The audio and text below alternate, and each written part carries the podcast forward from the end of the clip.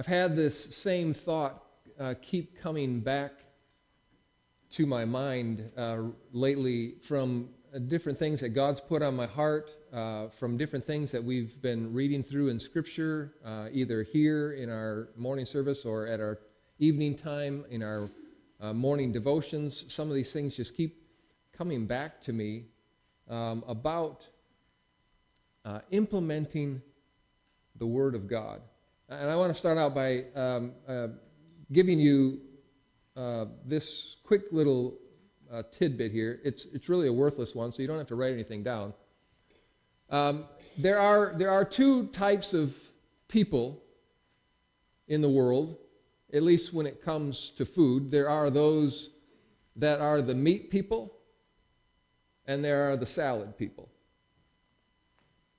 Uh, I tend to fall quite heavily towards the meat people, uh, so much so that last night uh, on the grill were perfectly done uh, Delmonico steaks. Just absolutely fabulous, if I don't say so myself.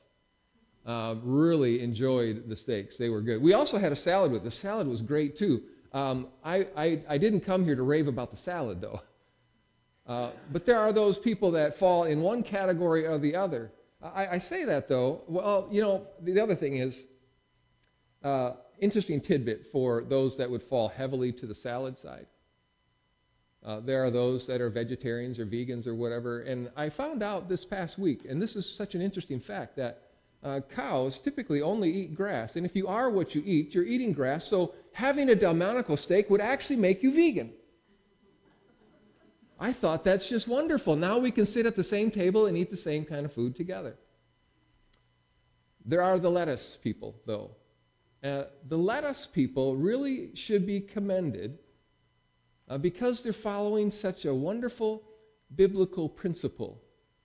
Now, some of my vegetarian friends that I have would uh, give a resounding amen to that, thinking that the created order of things in the garden when uh, we weren't eating animals at that point would say, yes, we should only be eating fruits and vegetables and salads and that kind of thing. But I want to draw your attention to um, the great salad book of Scripture. Does anybody know which book of Scripture that is? Which, which book of Scripture is the great salad book? I wouldn't even venture a guess myself, but it's actually the book of Hebrews. The book of Hebrews. It starts out already in chapter 4. Let us. And it goes on and on, over and over and over. Let us do this and let us do that. Uh, and it really struck me. I listened to uh, somebody speaking briefly this past week, and he was talking about this great chapter, um, this salad book of Scripture, this uh, wonderful book that calls us back into um, re examining our lives. Uh, and not just examining for the sake of looking at it, but then making a change making a shift in the way we live our lives. If you would look at all of the lettuce things in Hebrews, every one of them is to move us in the direction of obedience. Every one of them gives us something to do. I've, I've been a big fan of Hebrews for a long time. I think it paints a wonderful picture of this, this uh, overarching main structure of, of the Bible and how we saw what God had implemented in the Old Testament and fulfilled it in the New Testament through Jesus. Uh, but that, that fulfillment is also uh, left for us to do, to put into practice the things that we should. Let us, let us strive to enter the rest. There's something that we're supposed to be doing there. Uh, let us hold fast our confession. And over and over and over, uh, throughout the book of Hebrews, um, we hear about let us. Uh, and it's not just good words to ponder. I, I think that's where God keeps stirring in me. Uh, James talks about do not merely listen to the word, but do what it says. That same idea of putting into practice the things that God reveals to us in His Word. Uh, wisdom, uh, God talks about wisdom uh, heavily in the Proverbs, uh, again in James, and in different books throughout uh, the Bible and in different places. Wisdom, wisdom is not, wisdom is not just what you know. There are a lot of wise people that have uh, amassed all kinds of knowledge, and yet they don't act on any of it. I could be outquoted all day long by people that have more knowledge of uh, biblical passages and have committed to memory some of those things, and yet they don't walk with the Lord. And that's not wisdom. Wisdom is putting into practice what you say you believe, um, living out what you know. And so I want to I want to plant a seed, uh, going back to that whole garden idea and lettuce. I want to plant a seed for you um, to think about what it would be like for you if you were in a lettuce group.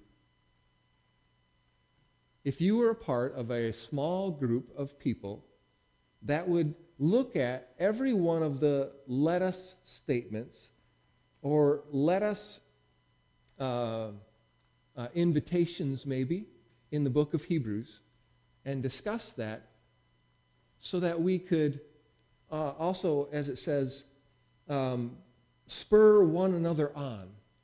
That's one of the lettuce things in there.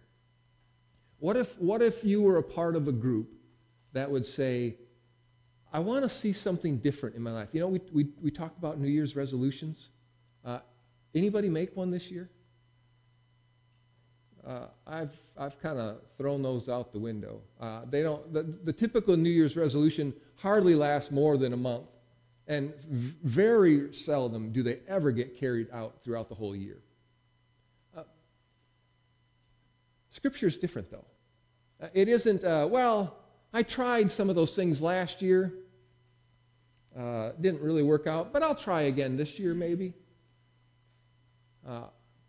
I, I want to move beyond that in my own life to just trying a little bit harder. Um, we don't live the Christian life by trying harder. We're, we're not right before God by trying harder. But there is this call to, to live out what we know, what we believe. Um, and there's so many things that we are meant to do together. So I, I want to just plant that seed for now and, and be ready for those opportunities to say, I'd like to do that. I'd like to come together with, with a few people to look at these things and be in a lettuce group and see how meditating on it and implementing it could change the way that you and I live. Sometimes, uh, just like, just like uh, uh, working out, a friend of mine and I, back uh, just as we're finished up high school, started working out. It was the only way that I could ever gain weight back then. Gary probably knows that. You just, there are times where you just you can't eat enough to gain weight, so what you do is you try to bulk up with muscles, and those are all gone anyway. But the only way that we were going to stay faithful to that is if we did it together. I would not have gone to the gym day after day after day to lift weights all by myself. But when I had somebody to do it with, that was encouraging to me and to him. And so we did that faithfully for quite a while. Uh, those kinds of things are practices that we need to implement here in the Christian life um, doing things together uh, with one another. Um, uh, that could be another thing that we do uh, somewhere down the road is look at all the one another's in the New Testament and see what it is to live life together with one another. Uh, these last couple years have been uh, really hard on the one another living.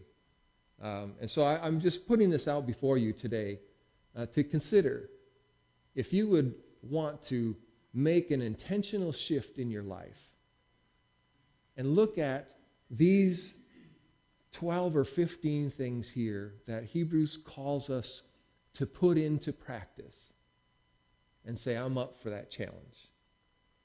Maybe we could even have a, a salad with it, or if we're really ambitious, I'll cook some steaks if you're part of my group. I want to plant that seed. It's a wonderful thing for us to be in community together, especially when it comes to spurring one another on. So I leave that as a challenge for you today.